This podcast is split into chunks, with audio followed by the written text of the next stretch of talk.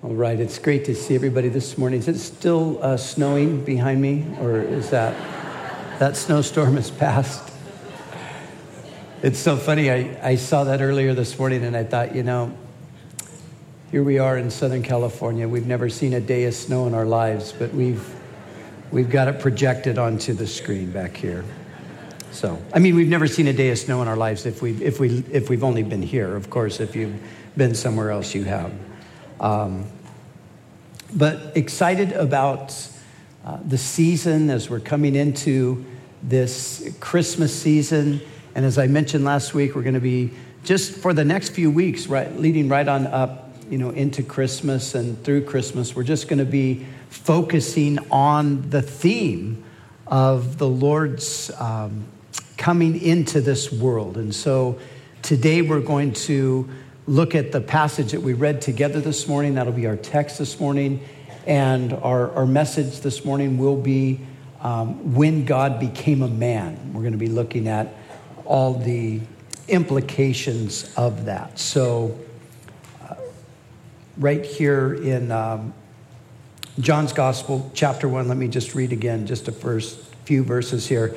Uh, in the beginning was the Word, and the Word was with God and the Word was God.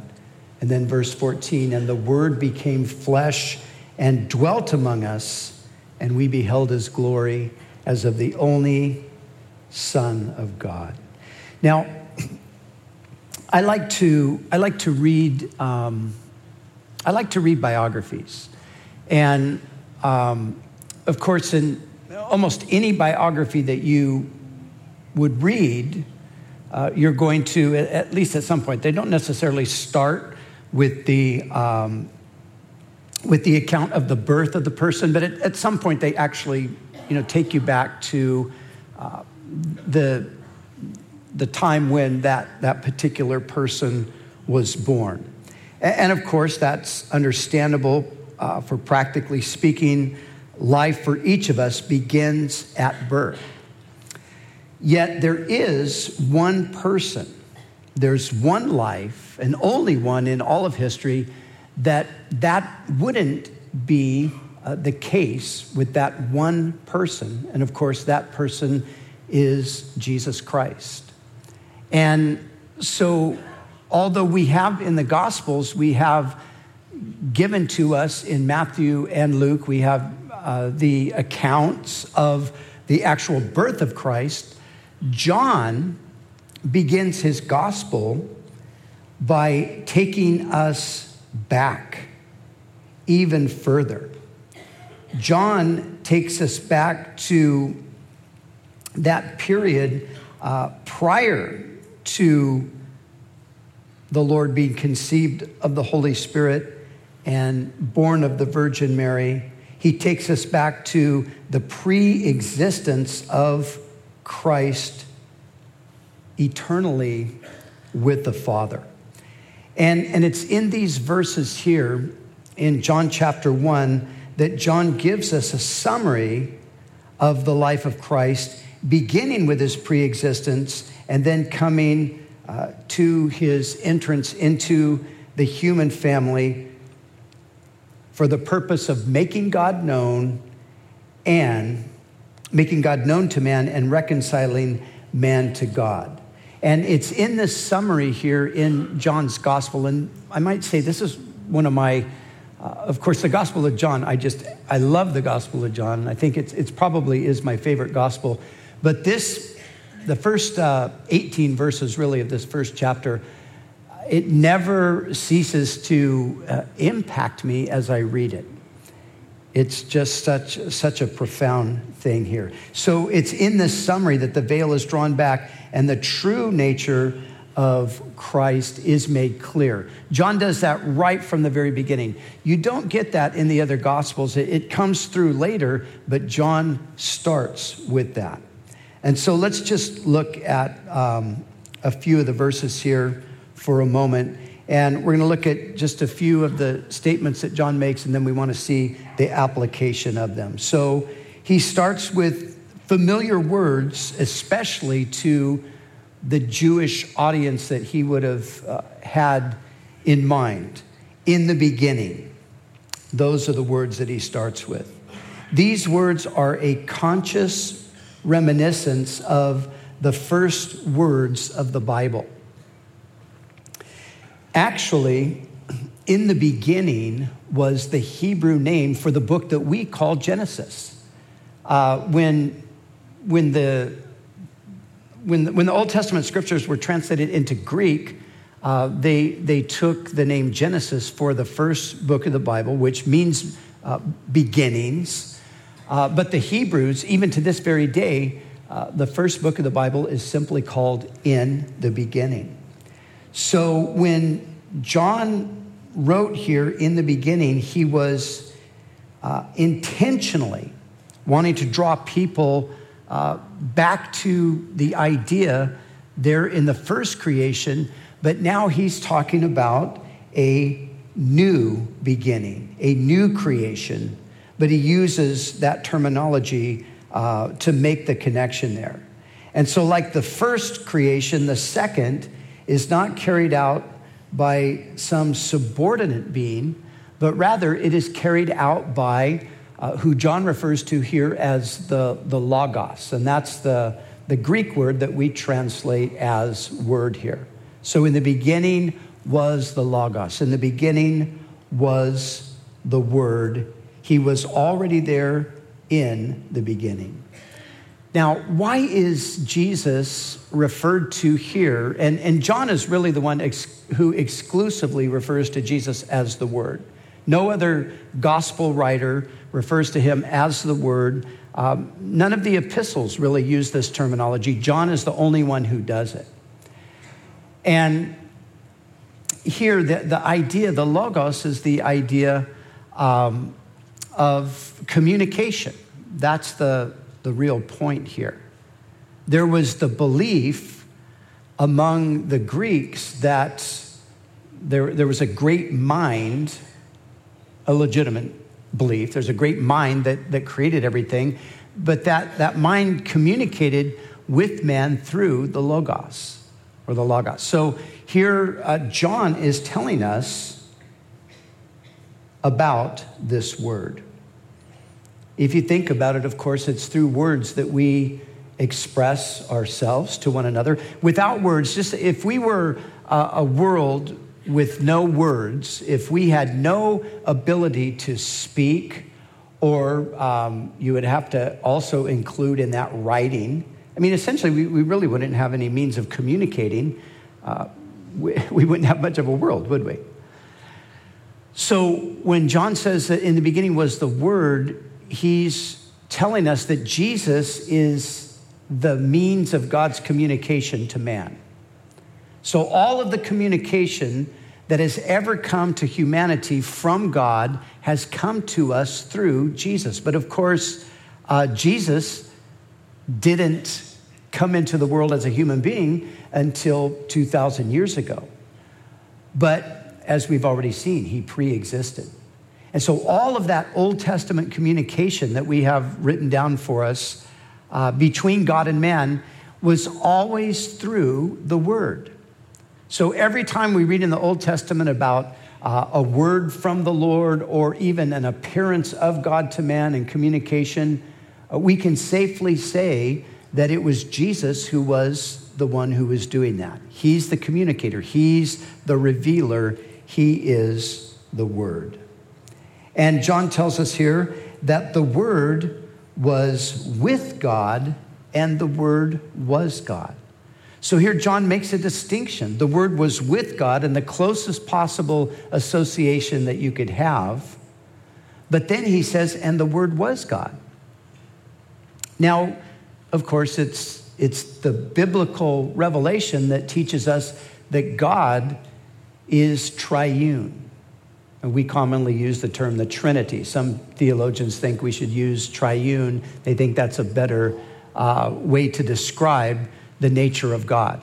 But what the Bible teaches is that there's one God who is somehow three distinct persons, or as my good friend Don Stewart likes to say, three distinct centers of consciousness. And so here the word was with God, alongside of God in the closest possible relationship to God, and the reference here would be to the Father, but then also the Word was God. So here we see the, the deity of Christ is being expressed. Now, nothing higher could be said. All that may be said about God may fitly be said about the Word. Now, occasionally, there are those who would try to water down the statement here. Uh, some translations actually read, uh, and, and the word, instead of saying, and the word was God, they read, and the word was divine. John is not merely saying that there's something divine about Jesus, John is affirming that Jesus is God. So, of course, this is just um, Christian Doctrine 101, really, the, the deity of Christ. But yet, of course, we live in a world still today where people would dispute that. People would, uh, on the one hand, say it isn't true. Some would say, well, the Bible doesn't really teach that. Uh, other religions want to put Jesus in the category of, well, he was a great man, he was even a great prophet like some of the other great men or great prophets. But John dispels all of that right here in these first uh, few verses of his gospel. He declares unequivocally that the Word was God. And then, verse 14, the great passage, and the Word became flesh and dwelt among us. This, in my opinion, is the most profound statement ever made. You know, one, one of those times where uh, maybe you've had an experience where you're meditating on a portion of scripture and suddenly uh, it just hits you like it never hit you before. And I remember some years back where thinking on verse 14, it just suddenly hit me in a way that it previously hadn't, just how, how utterly profound this statement is. The Word who we see is, is with God in the closest, most intimate association, but who is also himself God, the Word became flesh and dwelt among us. The eternal, unchanging, everywhere present, all knowing, all powerful, perfectly pure, absolutely loving, God became a man, and that's who Jesus is. He's God, He is the God man. And so John makes that crystal clear here in the 14th verse. The Word became flesh. And these four words, the Word became flesh, they are the foundation of all our knowledge of God, of all our knowledge of man, they are the foundation of uh, the relationship between God and man. They are the foundation, these four words, the word became flesh. They are the foundation of all our hopes, the guarantee of all of our peace, and the pledge of all of our blessedness. And those are the points that we want to now consider. First of all, the word became flesh. Jesus is the foundation of our knowledge of God. If you were to extract Jesus from the world, let's just say Jesus never came, what would your what knowledge of God would exist in the world today?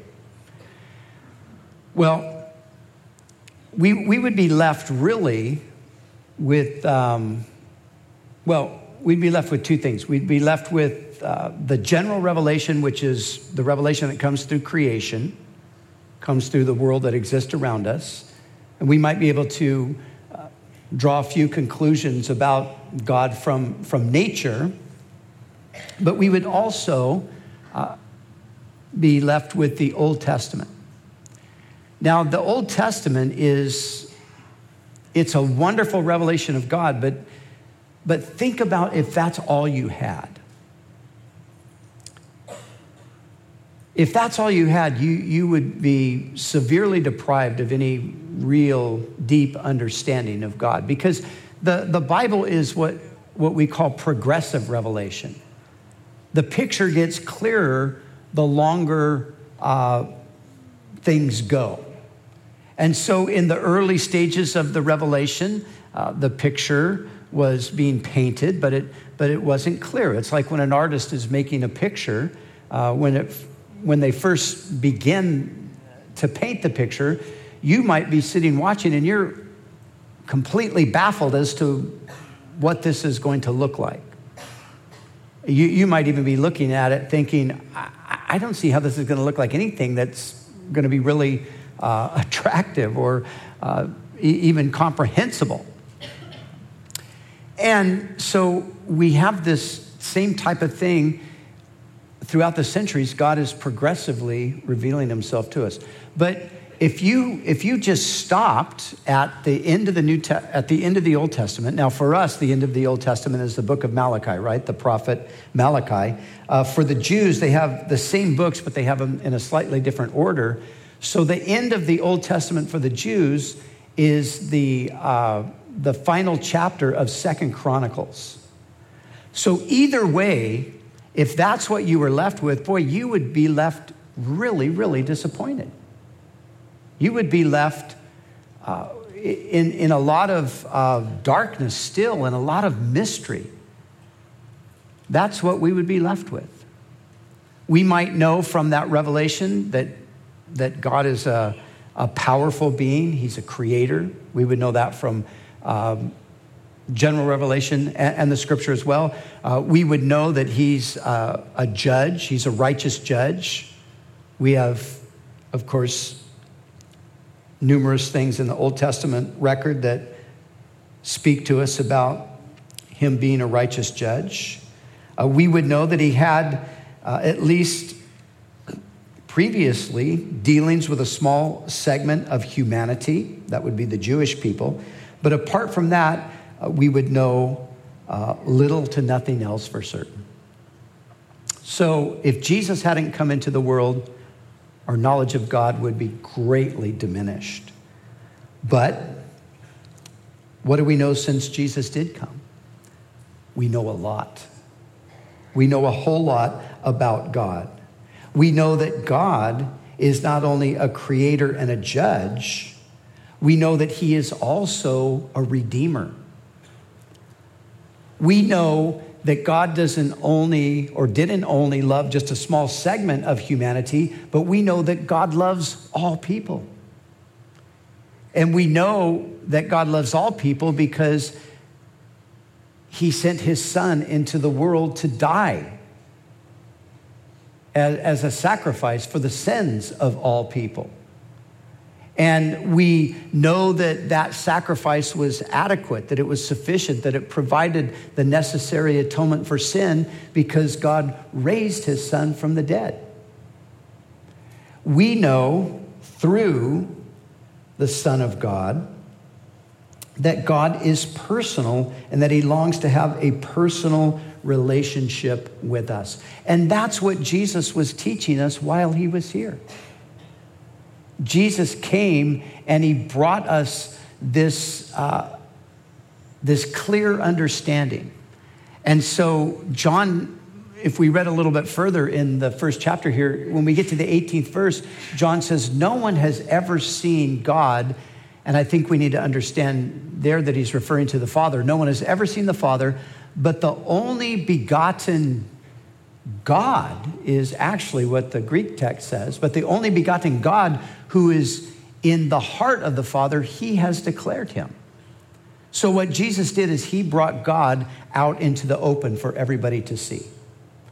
That's why later on in this gospel, when Philip says at a certain point to Jesus, he says, Jesus, just show us the Father, and that will be sufficient. And Jesus says to Philip, Have I been with you so long, Philip, and you don't know me? And then he said these words He that has seen me has seen the Father.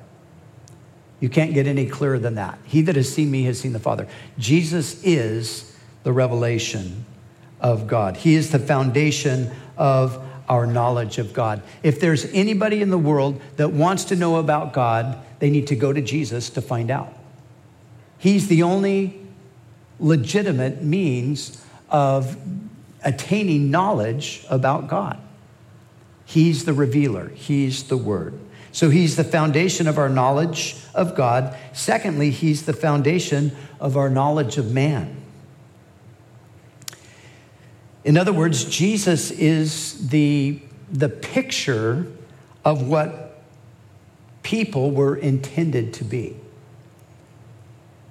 You see, God created man, but it wasn't too long after the creation that man fell from his uh, position of favor with God and fell out of relationship with God and then continued to become less and less of what God originally intended. So Jesus comes into the world, and one of the things that he does is he demonstrates what man was intended to be.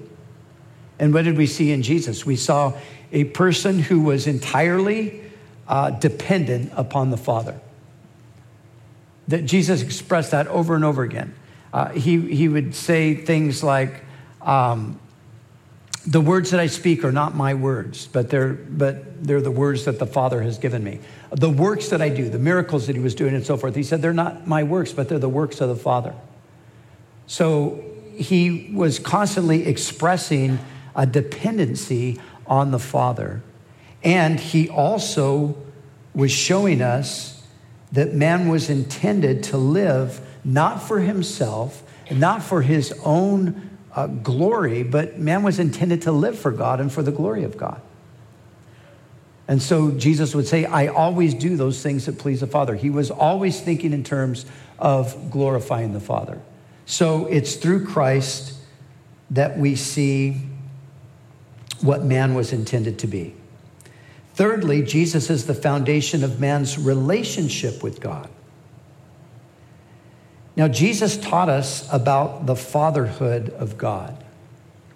The fatherhood of God, and what Jesus was talking about uh, for us was the fatherhood in a, in a very personal sense. Among the Jews, no individual Jew would think of God as being their father. That to them would be almost blasphemous to say something like that. If the average Jew referred to God as my father in a personal way, they would, they would have considered that blasphemy. Now, they saw themselves collectively as the children of God, and so they saw God as the father of the nation, but they did not think in terms of that kind of a personal, intimate relationship with God where you would actually call God your father personally. Well, Jesus did that over and over again. That was one of the things that bothered, uh, more than bothered, it, it angered the uh, religious leaders of the day this man's making himself out to be the Son of God, like in a, in a uh, literal personal sense, as Jesus would speak of God as being his Father. But that's exactly what Jesus taught would be the case for us as well, right? He would talk to us about the care of a father. And so he would look at the, the animals and he would say, Look at the birds. He would look at the flowers, things like that. Look at, look at, the, look at the birds, look at the flowers, look, look at nature itself. Look how your Father takes care of these things. Will he not take care of you, O you of little faith? So Jesus started to teach people that they were to think in terms of God as being their Father in a personal way. So Jesus came and he gave us this understanding of the kind of relationship that man and God are to have. He taught us about the fatherhood of God, but then he made a way for us to become the children of God. And that's what John told us as we read here in um, the verses this morning, here in verse 10. He was in the world, and the world was made by him. The world did not know him. He came to his own. They did not receive him. But as many as received him, to them he gave the right to become the children of God. So Jesus comes and teaches us about this whole new thing, this personal relationship with God. God is going to become your father, and then he makes a way for that to happen. It happens by us receiving him. You see, this is the great. Uh, truth that so many people don't get. They don't understand. Even people that believe in God, they think of God as distant. They think of God as inaccessible. They, they don't think in terms of God being uh, intimately involved in their lives as, a, as not just a father, but as a doting father, as a caring father, as a compassionate father as a father who provides and as a father who protects and as a father who guides one through life and all of that. People, they don't think in those terms. This came to us through Jesus. He taught us this and he made the way for that to become a reality by receiving him. Jesus is also the foundation of all of our hopes. You know, I was thinking about this. What, what do people hope in today? When we look around at the world and we see the, the chaos and the confusion going on in the world today, what, what are people hoping in? You know, we have these cultural elites who refer to themselves as progressives, and the progressives tell us that, you know, everything is actually getting better. The world is better today than it's ever been before, and it's just getting better all the time.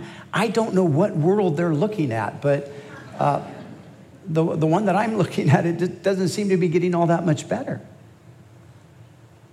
But this is, this is their thinking. And uh, they, they've got hope in what? They've got hope in broken political systems, they've, they've got hope in um, broken people as their hope. They're thinking, you know, oh, if we could just get this person elected into office, this is really going to make the difference. And, you know, all of the philosophies and everything that uh, political philosophies and so forth that people operate by, uh, most every one of them have already been tested and shown to be a failure. So, what do people hope in? We look around the nation, and suddenly we've got all of this craziness going on. We've got protests, and we've got violent riots, and this is happening in our major cities. And we've got a, a resurgence of, of racial issues like we haven't had. I was talking to a friend of mine Friday, maybe some of you heard us on the radio program Friday, uh, speaking to Tony Clark, who pastors back in Virginia. Tony Clark's uh, an African American pastor. He said, You know, the things that have happened in the last month, he said, in some ways, it's like they've set us back 50 years. I don't know if that's exactly true, but he's not the only one saying it. Other people are. So the question is is there, is there any hope? Is there any hope that there is a better day? Is there any hope that there is a better life? Well, Jesus is the foundation of all of our hopes. He's the one that came into the world to solve these kinds of problems. And listen, he's going to do it. He's going to do it one day. Because John's telling us about his coming the first time, but of course, the Bible declares that he's coming a second time. So he is the foundation of our hope in that lar- larger sense, the, the universal hope. But of course, we're all individual people. And it's through Christ that we have uh, the hope of forgiveness you know what needs to happen uh, for racial reconciliation, for example? There needs to be a lot of mutual forgiveness that takes place. How, did, how does that happen? People don't naturally, easily forgive other people that have hurt them or oppressed them or whatever they you know, feel has happened. So, how does this forgiveness take place? Well, Christ enables us to forgive. He forgives us and then enables us to forgive others. So there's the hope of forgiveness, there's the hope of deliverance from sin and judgment. You see, what's really going on in our world, all of these problems are related to sin. Sin in the heart, and it's this vicious cycle of sin that just repeats itself over and over and over again throughout history. Jesus breaks that cycle. He delivers us from sin. He delivers us from the judgment that's coming, and we have through Christ the hope of eternal life.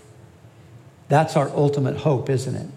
Because one day, it doesn't really matter what's happening here in the world. It doesn't really matter who's protesting in the streets. It doesn't really matter about this injustice or that. uh, inequality or whatever, one day you're going to be on your deathbed and none of those things are going to matter. That's true with every single person. None of those things will matter at that point. What will matter at that point is whether my own sins have been forgiven. What will matter at that point is, is whether or not I have been delivered from the judgment to come. What will matter at that point is whether or not I have eternal life. And again, all of these things are ours through Jesus Christ. And so he is the foundation of all of our hope. Jesus is the guarantee of all of our peace. The, the longing in the world, I, I mean, in some cases, I, I can't say that this is a universal longing for peace, but of course, we know that many people do, at least they say they want peace. In some cases, yeah, we want peace, but we want to kill these people first, you know, then, then we'll go for the peace thing. Uh, or, you know, we want peace, but first we want to we want to take vengeance on this group or, or whatever. So, you know, we talk about the, the universal longing for peace. I don't know how universal it really is. But let's just, for the sake of argument, say that, you know, large numbers of people long for peace. But it, it just seems to elude us, it, it escapes us. We, we can't seem to get hold of it. Well, there is one who can bring it. That's the Prince of Peace. Remember, that's one of the names given to Jesus. He is the Prince of Peace. And what is absolutely certain is that peace will come. What is also absolutely certain is that it will never come apart from Christ. But it will come because, as I said a moment ago, Christ will return. And he's going to set up a kingdom of peace.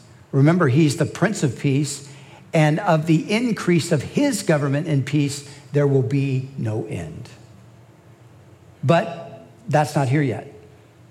That's still in the distance. We don't know how far in the distance it is, but here's the good news we can have peace within because the whole problem with all of this conflict is really due to the fact that we have no internal peace, so we're at war with other people. We have no internal peace because we're at war with God. But Jesus, He brought us peace. Remember Ephesians 3, He is our peace. Paul says, having been justified by faith in Jesus, we have peace with God, resulting in peace within, leading to peace with others. So He is our peace. And it's so powerful to see people whose lives have been impacted uh, by the Prince of Peace, people who, who previously were at war with other groups of people, perhaps. People who were at war, uh, even maybe within the, the context of their own home, where it was just a war zone, constant fighting and bickering and violence and all of that. And the Prince of Peace comes and he brings peace in that situation. These are the kinds of things that Jesus does for us. These are the kinds of things that he guaranteed. And then finally, Jesus is the pledge of all of our blessedness. All of the blessings that God has promised to us are wrapped up in Jesus Christ. He's the one through whom all the blessings come. You know, we sometimes sing that song, Praise God from whom all blessings flow. Praise Him, all creatures here below. Praise Him above you, heavenly hosts. Praise Father, Son, and Holy Ghost. Yes, Father, Son, and Holy Ghost. It's from God that the blessings come, but Jesus is the channel. Jesus is the one who uh, enacted the, the plan and the purpose of God to bring us the blessing. And they all come to us through Him. Now, here's the thing that I want to really zero in on as we wrap things up this morning. This message is available to anyone today who will lay hold of it. You see, the world continues to go on in the state that it's in, and people, uh, pe- people's lives go on in this negative state that they're in because of their refusal to embrace the Word who became flesh. But that's not the case with us. It, it certainly uh, is not the case with many of us, uh, probably most of us here today. Um, it doesn't have to be the case with anybody. You see, all of the blessings that God intended by the Word becoming flesh, yes, they will at some point become universal, but they are available to each individual person right now. That's the beauty of the whole thing. You see, he was in the world, but the world did not know him. And what was true 2,000 years ago is, is still true today, isn't it? The world doesn't know him. The world doesn't know Jesus. The world uh, doesn't even consider Jesus. If you were to go before Congress today and say, listen, I have the solution to all of our social problems. Here, let me read it to you from the Bible. Oh, they'd throw you out in a heartbeat, right? They'd laugh you to scorn.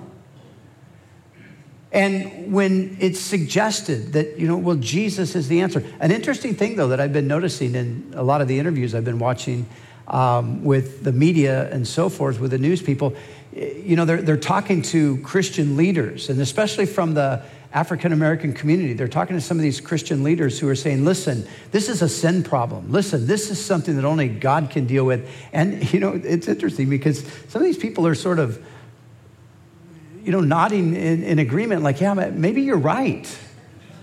And we've tried everything else and nothing works. Maybe, maybe you guys are onto something here. Well, of course we're onto something here because he made the world. This is, this is God. So he's in the world. The world was made by him. The world didn't know him. He came to his own, but his own did not receive him. But as many as would receive him, to them he gave the right, the power, the authority to become the children of God. So here's my point. We should not be moved by what's going on in our world as though we don't have hope or a savior or the solution or the confidence that it's all going to get taken care of. You know, God's intention is that we rejoice in Christ today. And we should all already know that the world is only going to get worse before it gets better. So rather than living in anxiety, rather than being weighed down with the burden of what's happening. You know, I, I think that so much of what's going on right now could potentially spoil our celebration of, of this season. You know, all of these things that are happening, and we look at this and, and we get all depressed about it. And, uh, you know, what, what hope is there? Let's not forget what hope there is. Our hope is built on Christ. Our hope is built on the Word who was with God and was God becoming flesh and dwelling among us and allowing us to behold his glory. The glory is of the only begotten of the Father, full of grace and truth. And that is available to us, and it's there to bless anyone that will embrace him today. The simple fact of the matter is the world is in the mess that it's in because it refuses to reach out to the Savior, the Word made flesh. But we haven't done that. We've reached out to him. Hopefully, every one of you have done that. If you haven't done that, you need to do it. You can do it today. But we have. So, all of these things, we know God. We have a relationship with God. We have hope. We have uh, confidence that there's blessing ahead. We know that it's not a gloomy, dark future. We know that it's a glorious future where Christ will come again and he will set up the kingdom. And Christmas is really, you know, if you think about it, Christmas is the inception of all of that. It's, it's the beginning of all of that. Christmas was the first coming of Jesus into the world, but of course, it was all in preparation ultimately for the second coming. And this long interim period that we've been living in is really just a season where God is inviting as many people uh, as would come to become his children through faith in Christ by receiving him. And that's the question that I close with today. The word became flesh and dwelt among us, full of grace and truth. Have you received his grace today? Have you received it? You see, you, there, there's a point where you have to personally receive this. You don't become a child of God because your parents are Christians or your grandparents or somebody in your extended family. You don't become a child of God because you attended a, a church or you were maybe baptized or christened as a child. No, you become a child of God through personal faith in Jesus Christ. You receive him. To as many as received him, to them he gave the power to become the children of God. You receive Christ and you enter into this whole world that prior to this moment, you, you really can't even grasp that it's a reality. You, you can't even really imagine it. What, what it would be like to have God as my, as my loving heavenly Father. Well, it's a concept that's it's almost beyond being able to be uh, verbally described. It's something that you have to experience. But when you experience it, like, oh, how glorious it is. We just had some friends staying with us from Spain, a couple um, really dear friends of ours.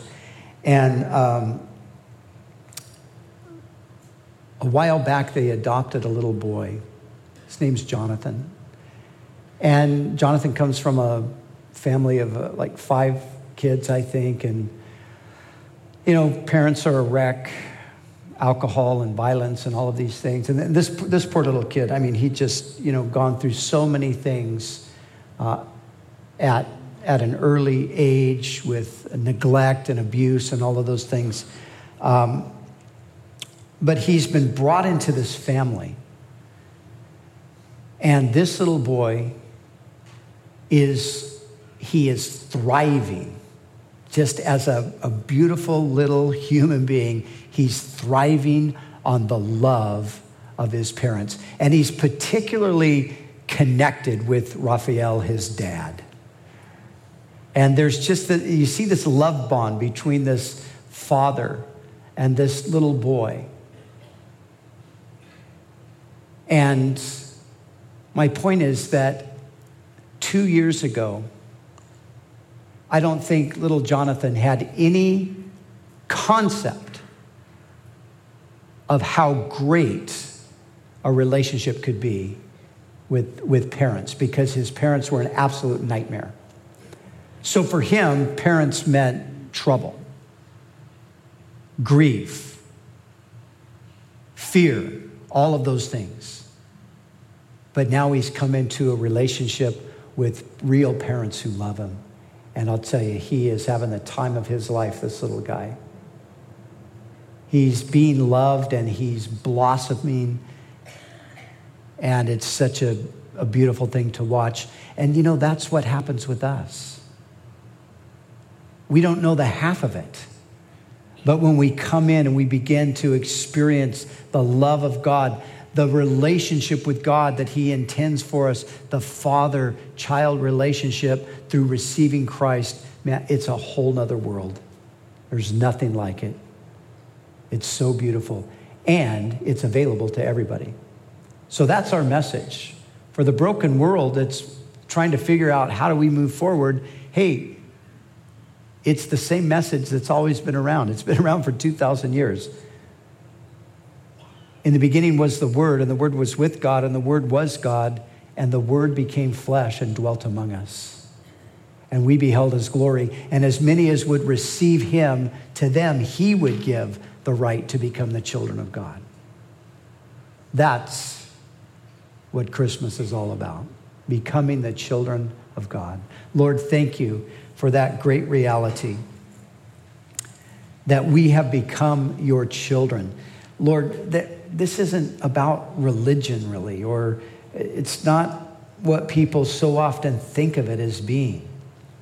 We joined a church or we got religious or we're, we're not doing bad things and we're now trying to do good things. All of the mistaken notions that people have. Lord, you know we're talking about something so much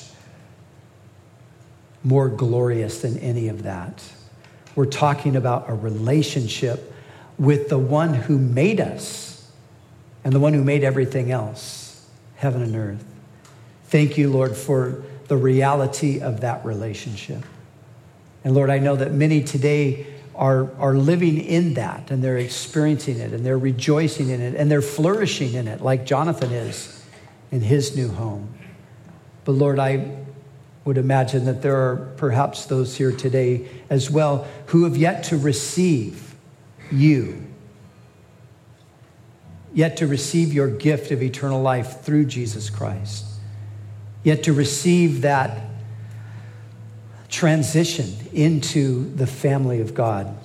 Help them today to receive you and thereby to receive all of the blessings that you brought with you when you came into this world.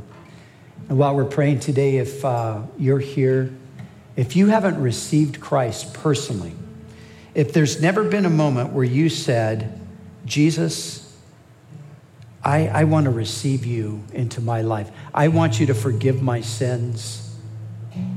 I, I believe that you died on the cross and rose from the dead. I don't understand it, maybe, but I, but I, I just, to the best of my ability, I believe it. I want, I want to receive you. If you've never done that, do that right now. Here's your opportunity to do that. Say this prayer with me if that's you. Lord Jesus, thank you that you died for me. Thank you that you came into the world so you could die. Thank you that you died for my sin and that you rose from the dead. Forgive my sins and be my Savior. I receive you today and I thank you. Amen. Amen. All right, let's stand together.